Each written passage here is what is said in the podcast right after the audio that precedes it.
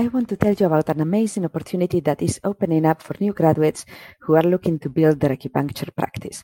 Naava Carman is a leading acupuncturist and herbalist specializing in fertility, gynecology, and the immune system. She has run the fertility support company for over 20 years. Naava is launching a new mastermind group exclusively for new graduates. This mastermind group will meet every two weeks to provide mentoring, guidance, and inspiration, and will focus on clinical skills and the practicalities of building a business.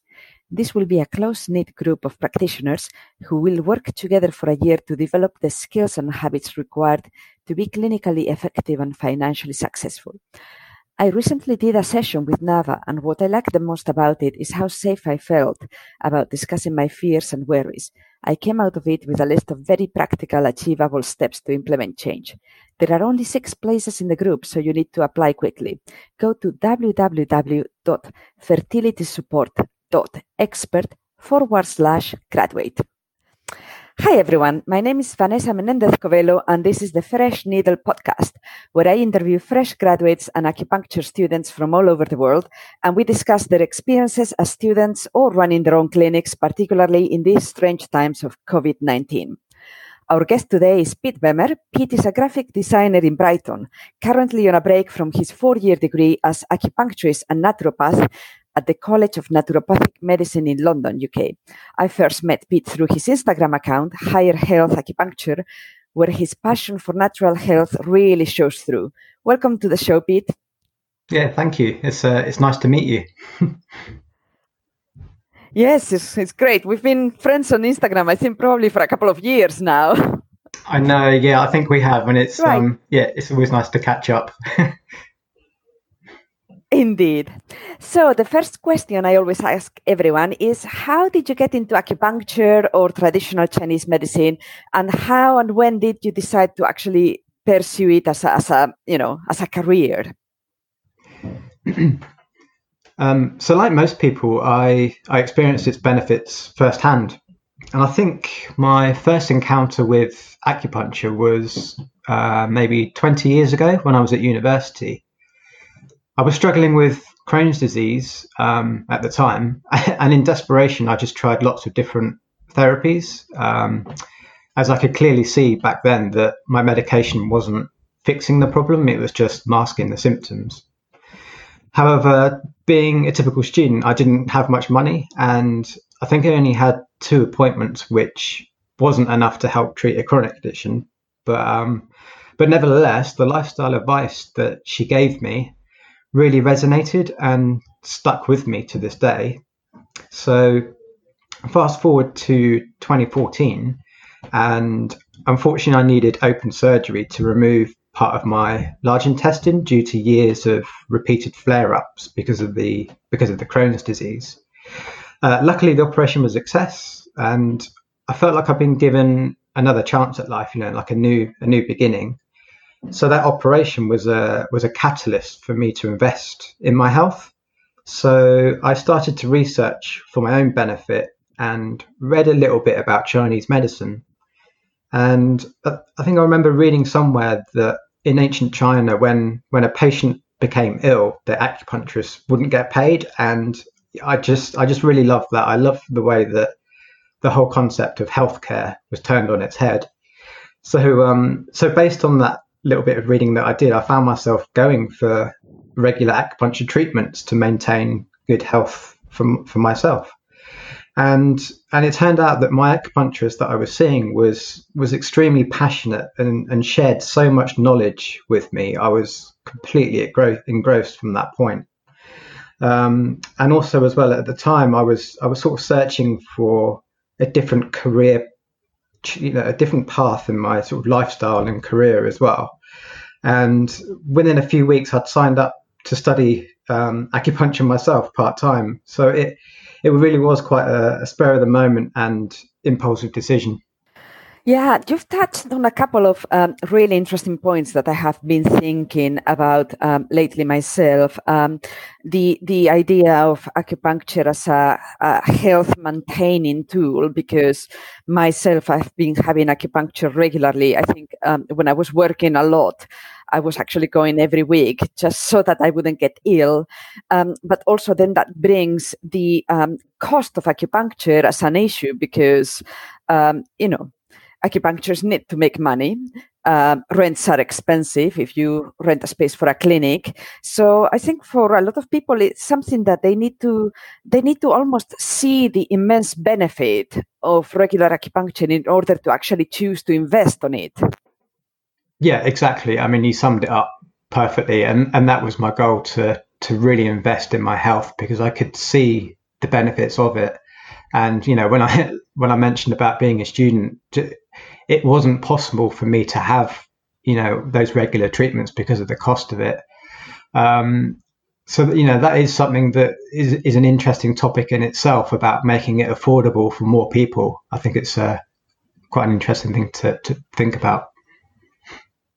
Yes, yes. I, I think, you know, because there's been this push to make acupuncture available on the NHS. So sometimes they make it available, sometimes they remove that. It seems like, um, you know, the government can't quite make their mind up about um, acupuncture. But I know that the people that do it regularly, they just see it as, a, an, as an essential tool for their own health. Yeah, absolutely. Um, and it is a shame that you know many people wait until it's a little bit too late. Um, and I think it's a very English thing to do as well. You know, we brush off illnesses saying, "Oh, I'm sure it's fine." You know, it, it will go, but it's looking at it the wrong way around. So it'd be good to kind of try and change that and get across the message that it's it's not only there to help fix problems, but can be there to help keep everything moving and regulated so that you you don't become ill in the first place, which is what everyone wants. Absolutely. So um, here in the UK, so uh, many people qualify as acupuncturists, and some of them either at the same time or later on, they also study TCM herbs. Um, you have chosen to study acupuncture and naturopath- naturopathy. so, what made you choose that path um, where um, you know, you studied naturopathy as a complement to TCM. Uh, what made you choose your college? Do you have any desire to later on study TCM herbs? Yeah, um, I mean, for me, CNM offered the flexibility of studying part time at the weekends. Um, and their campus is located in London, which is a fairly easy commute from Brighton. Um, and I, I, couldn't commit time wise or financially to do another degree. So, in my mind, a diploma was perfectly acceptable for me to get the ball rolling into becoming an acupuncturist. Um, and it goes without saying, their course structure looked spot on and really appealed as well. Um, and your and your question about whether naturopathy and acupuncture complement each other is is quite an interesting question. Um, because on face value they don't look like they would. Um, and by that i mean you know many naturopathic principles are based on detoxifying in order for the body to self heal whereas chinese medicine kind of frowns upon fasting and detoxing because you're depleting chi and vital force um, you know and the same goes for excess pathologies in Chinese medicine, you know, the view is to have strong qi in order to move that excess. So if you weaken your qi further, you know, through detoxing or fasting, how can that excess pathogen be moved? And that was a that was a contradiction that took me a while to get my head around um, while studying the two. However, you know, there are many more naturopathic health protocols other than the ones that we're all familiar with, like um, you know, like liver flushes and fasting and and enemas and things like that. Um, and as a naturopath, I can recommend such things as you know breathing techniques, sleep hygiene, um, you know the effects of electromagnetic radiation, dietary suggestions, supplementation, exercise, you know things like that. So although many of those still are detoxing by nature, many of them, looking at it from a, a Chinese medicine point of view, will help nourish qi and move qi as well, which is you know fundamental. Um, and you know, and looking back at my first acupuncture treatment 20 years ago, it was actually her lifestyle advice that really had a profound effect. Um, so down the line, when I'm finally practicing myself, not only do I want to be using acupuncture as my main my main tool, um, I also want to draw on my naturopathic knowledge to help them tweak their lifestyles as well for the better. Um, and thinking about it now, it, it, kind of depends on what kind of patient turns up to your clinic as well. Um, you know, for example, some patients may already be a little bit dubious about acupuncture, even even as they walk through the door. Um, but they've heard somewhere that it works. So, you know, if I start talking about lifestyle changes such as, um, I don't know, like skin brushing to help with the flow of lymph, you know, because they're always catching colds, for example, they they're likely to maybe switch off and probably not come back. You know, if if in their mind all that they came for was to have some needles to help with their their sinuses. So it's all about gauging people and how receptive they might be to different advice. Um, but on the flip side, you know, other patients, and I was one of them, they're really receptive to recommendations and lifestyle changes, and they will embrace all that you've got to say. And the same can be said for your question about TCM herbs. Um, and I'm actually quite glad that CNM currently don't incorporate it into their acupuncture course. Um, because for me, getting my head around TCM and acupuncture was was quite enough. It's such a vast, quite often complicated topic.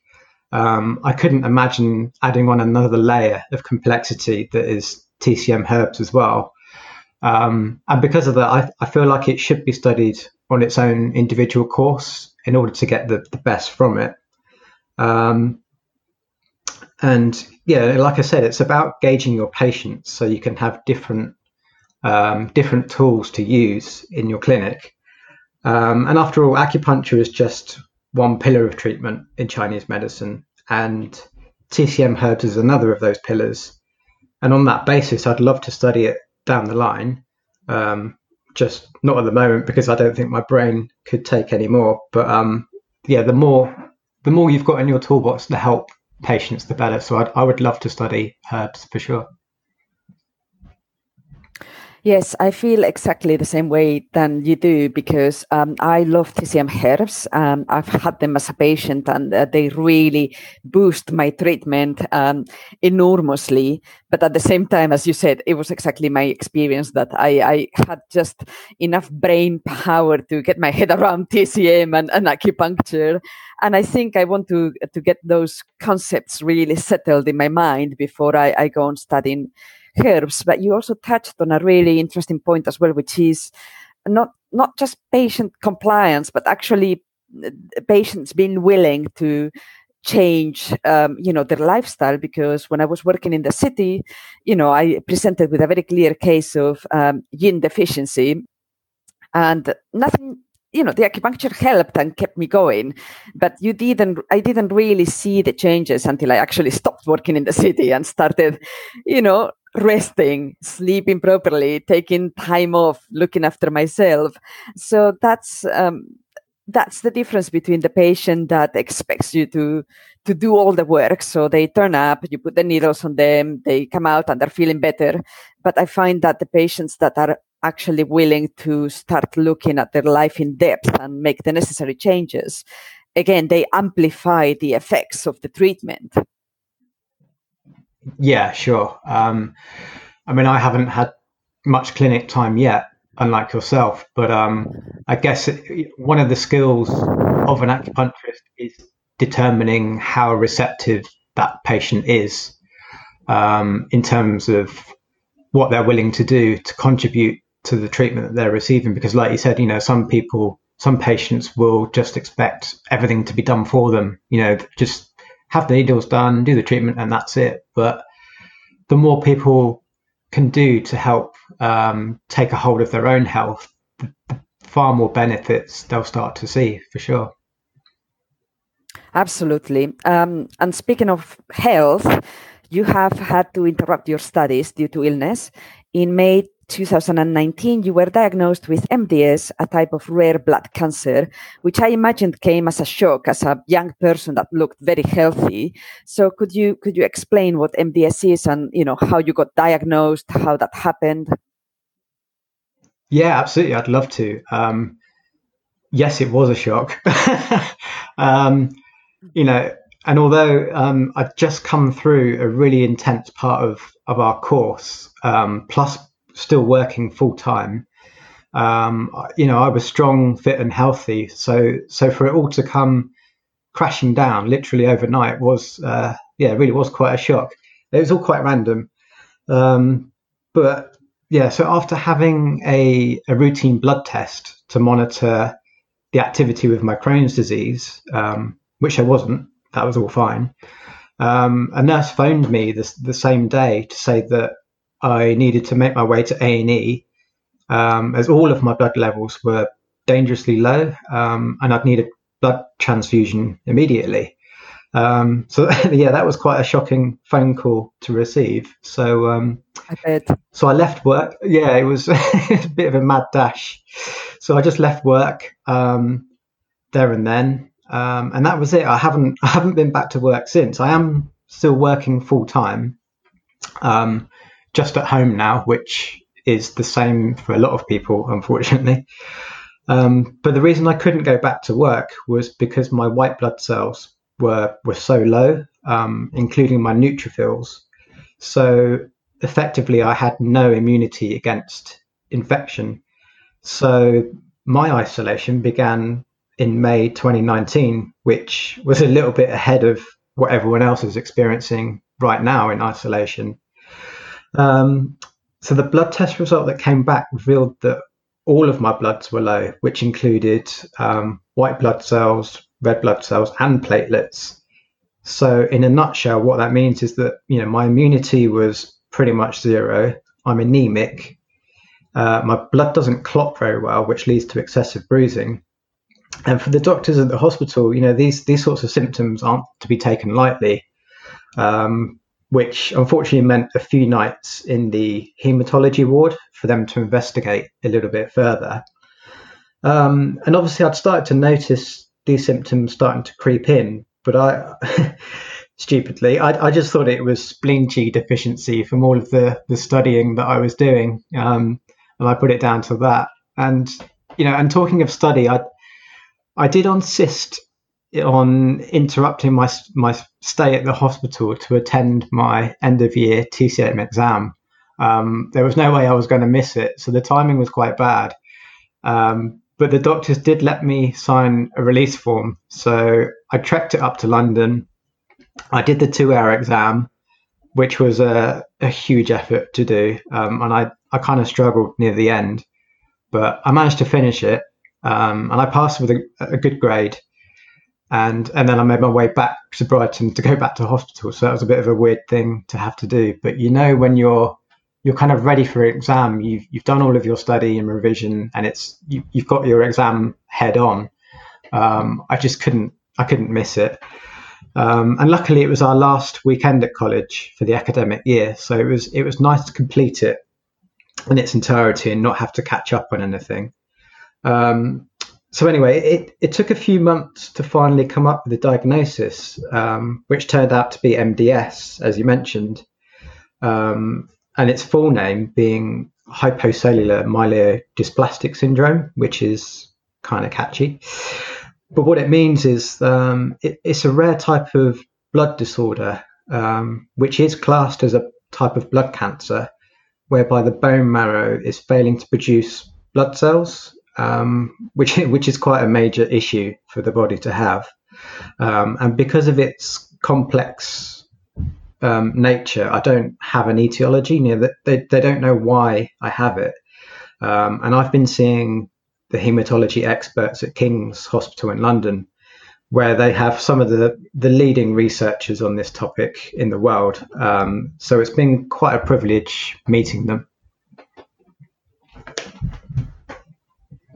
I understand exactly what you mean about wanting to sit an exam. I went through something very similar when I was um, when I was seventeen. Literally a month before I sat my A levels, I was um, I was um, horseback riding, and I fell in front of the horse, and the horse ran over me. Um, and when I was in hospital, the principal from my school came and said, "Oh well, you know, you can sit your A levels next year." And I remember thinking, "No, that's just not happening. It's not an option."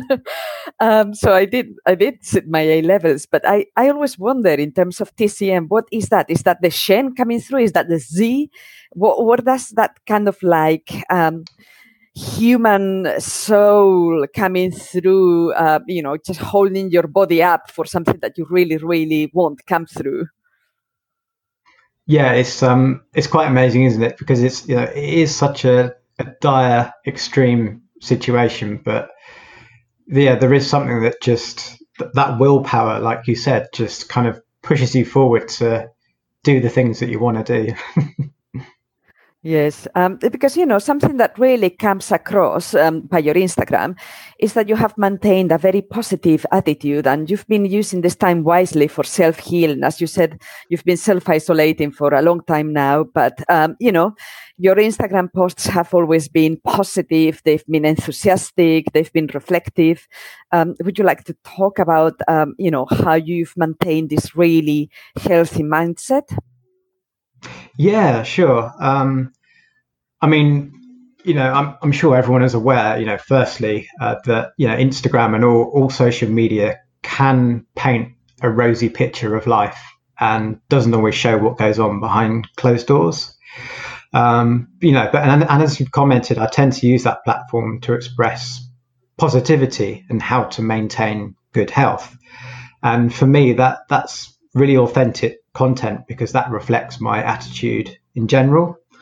Um, and as as a future acupuncturist, that's that's what I want my business model to be based around. You know, hence the name Higher Health Acupuncture. I don't I don't want patients just to walk in to my clinic, get treated, and that's that. I want to try and send out positive vibes in all channels and make them feel good and empowered to be able to take hold of their own health, which is what we touched on a little little bit earlier.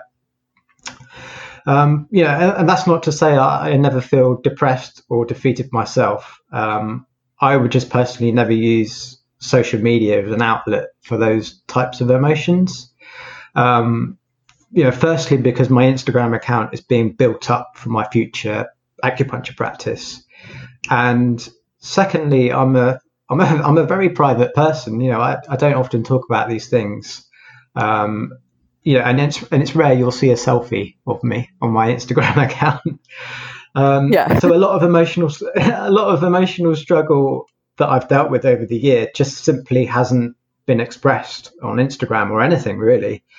Um, and it was only due to the current pandemic that I started to talk a little bit more about my situation, um, as I felt many others could benefit from the experience that I've had you know, by sharing my stories and advice. Um, and indeed, I don't think I'd be doing this podcast if I hadn't started talking about that. So, you know, good things can happen. Um, and actually, my Instagram feed has been a true reflection of my healing process. Um, you know, nothing's ever for show. The, the, posts that I write typically reflect what I'm doing on a day to day basis to help stay well. Um, you know, and all of those things that I talk about on my Instagram feed um, regarding keeping healthy, uh, they work. You know, it, the proof is right here. I'm, you know, talking into this microphone. You know, I'm happy. You know, I laugh. I feel great, relatively. You know, um, all in all in the face of having, you know, weekly blood transfusions, not knowing what the future has in store for me, and then, you know, things like not seeing my friends, my family, and my workmates, uh, you know, not going out. I've missed weddings and parties. I can't kite surf anymore. You know, I'm not allowed to travel abroad. Um, if you, if you start to top all of that up, it's it's clear to see how easy it would be to spiral into depression, um, which I've had to work hard at at not letting that happen. And mindfulness has played a huge part in that, um, which was actually introduced to me by my friend Luke, um, which I'm extremely grateful for. Um, and I've I've personally experienced rock bottom in a way in which I've never experienced before over this winter just gone. But by by slowing down, you know, being still and reflecting, I've always managed to to get back on track. Um, and one of the biggest things that I've learned is is to release negative feelings as well. Um, and for all the men and women listening, um, it's okay to cry. You know, and, I, and I've realised that it's good to let it out. And you know, linking that back to Chinese medicine, it's a way of um, you know, when you release your emotions, it's it's a good way to help prevent stagnant chi. And you know, when Absolutely. you're not moving your chi, which, which emotions cover as well, that's you start to get ill from that that process. So, you know, people, especially in England, I think, tend to not talk about crying. You know, men never talk about it. It's it's it's a bit of a taboo subject. Um, but it's it's a really good thing to do. You've got to let it out, and it and it really works. Um, so yeah, po- I'd say positivity rules. I think. Yes, well, what's really interesting is that basically, as you said, you've been living the coronavirus situation in a way for a year now. And um, these are all the things that people have only started to look at in the last, you know, three, four weeks. The how to maintain yourself healthy, positive, how to keep connected even when you cannot actually physically hug your family. You know, my parents are in Spain and all I can do is FaceTime them every day. And it's it's it's almost like you know Groundhog Day. Every day we call and they're like, "How are you? Fine. How are you? Fine." um, but I think also yes to the releasing emotions. So I think I mentioned it. I, I used to work in the city of London, and one of the things that really has stuck in my head is um, obviously it was a very um, male dominated world. And it was a world where it's important to appear um, almost macho, you know, like you cannot show weakness. And in one of my my jobs, you know, like the week I, I joined someone in a in a different office. It was an office in a country where there's a very um, patriarchal culture and a culture of um, you know men are strong and silent and women you know clean the house and um, you know that week a man in the office committed suicide so clearly he was struggling and he didn't feel he could actually talk about it to anyone so I think it's really important that you've mentioned that it's you know that we are all human and we it's okay to cry. Yeah, absolutely. Um, and because I have experienced um, isolation for, for quite a while now, I'm I do have worries about other people and how they're gonna um, handle it as well because yeah, every single person is experiencing it right now, and you know, a lot of people are going to be faced with really tough times. So it's going to be difficult for for people to kind of break out of that um, that anxiety that I quite often hear people talking about. Um, uh, but there's, you know, there's lots of there's lots of tools online, and you know, things like this podcast as well are really helpful, um, just as like an outlet um, for information to people, kind of to to learn about um, and realize that there are other ways to kind of deal with um, you know being cooped up all the time. Um, yeah. Yeah, I, I started the podcast because I found myself sitting at home. You know, I had started building my clinic. Um, I was to the point where I was, you know, I was starting to see a steady income on patients and that all went away you know one uh, one day to the next and i felt a huge sense of loss and i thought well surely other people are feeling like this and not just that we feel a bit bereft right now but we're all worried about what's going to happen are we ever going to go back to normal um, so how are you feeling about you know how are you feeling about when you'll be able to open your own clinic? Do you do you think that's going to happen easily, or do you think the uh, kind of like um, trauma from coronavirus is going to affect us all. In a way, I actually hope that people will take their health more seriously and that there will be more business for us. But I just don't know. Yeah, it's um, it's an interesting thought. Um, I mean, for me, basically, it's it's pushed everything further back in terms of treatment and my studies as well. But that's fine. Um, and I literally have no idea when I can start again. Um, you know, for me at the moment, my main concern is just staying well um, and shielding myself from the virus because I'm I'm a hu- I'm at a huge risk um, because of my compromised immunity. Um, so you know, the only time I leave my flat now is to go for my weekly blood transfusions at the hospital. But um, I do have a garden, so I'm I'm hugely grateful for that outside space. Um, you know, and, and, although it is a big risk going up to the hospital, the the interaction with the with the amazing nurses and the, and the cycle ride back home just makes it all that well worthwhile. Um, but yeah, my, my main concern really is, is for others um, because you know, as I mentioned, I'm sort of used to isolation now and how I've become um, I've become accustomed to not really planning anything or thinking about the future too much because it's kind of kind of impossible at the moment. Um, but instead, I've kind of learnt to live day by day, day um, and appreciate that you know this this moment, the here and now.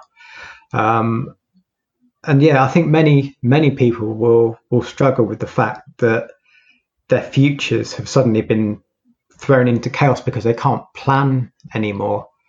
Um, you know, and reflecting back now, thinking about it, I was I was always a big planner. You know, I'd had my studies, and then I had plans to open up my clinic, and we were going to move house, and all of these things. But I've had to really adjust the way I think, um, and you know, like I said, literally live day by day almost.